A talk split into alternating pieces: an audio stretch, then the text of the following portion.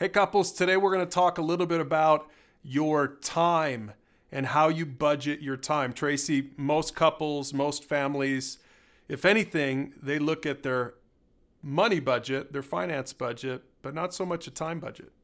Yeah, and I think if you think about for a second, if you do a budget for your money, I, I don't know about other people, but we've been shocked over the years of how much money we've spent maybe on eating out that you know as you're doing it it doesn't seem like that much but when you start really tracking your money you realize oh my goodness this is far above and beyond what we thought or what we would say we would want to spend on any one category and so that's why today we're going to talk about creating a time budget for your family so that you can see if your values line up with how you're spending your time day in and day out. And so maybe grab a piece of paper as a family and write down some of these categories, categories like God and work and family time and individual time, sports and activities, entertainment, sleep. And be really honest with yourselves and see which categories take up the majority of your time. Yeah, I think this is something for families. I know this is how I felt when we were kind of in the in the throes of active parenting. I hear this from parents all of the time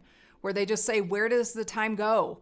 You know, I would love to sit down and have prayer time or devotional or to do a conversation um, from the Pursue God Kids Library with my kids. We just don't have time. We don't even have time to sit down and have dinner together.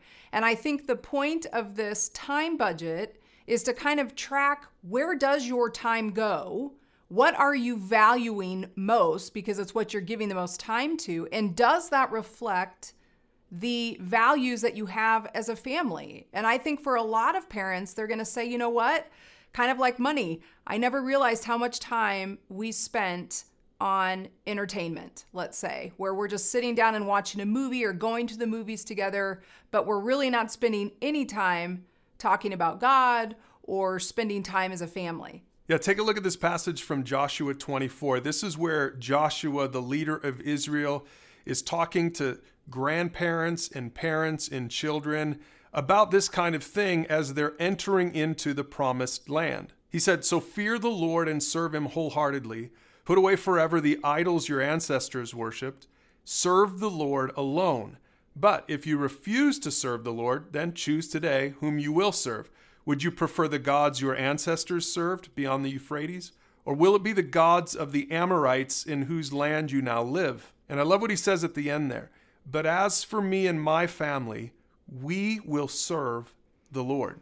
It's so insightful to me to see that this is really an age old problem. Way back when the Israelites are coming into the promised land, they're still talking about what are their priorities going to be. And they'd seen some awesome miracles that God had done in their life, and they still were elevating idols and things of less importance above God. And so Joshua, even at the beginning of the book, had said, Listen, when you're walking along the road, when you're going to bed, hang on the doorpost of your home, this idea of meditating on God's word and wanting to be obedient to Him and to His way, and how here we are in 2021 still facing the same challenges as a family. What are our priorities? Where does God fall in line? Do we talk about Him? Do we give Him time and space? Or are we elevating these other things of less importance and getting caught up in those things and then communicating to our kids well, our values really are more about sports or entertainment than they are about pursuing God. So take a minute as a couple, as a family, and answer this question. What do you value as a family? And does your time budget actually line up with those values?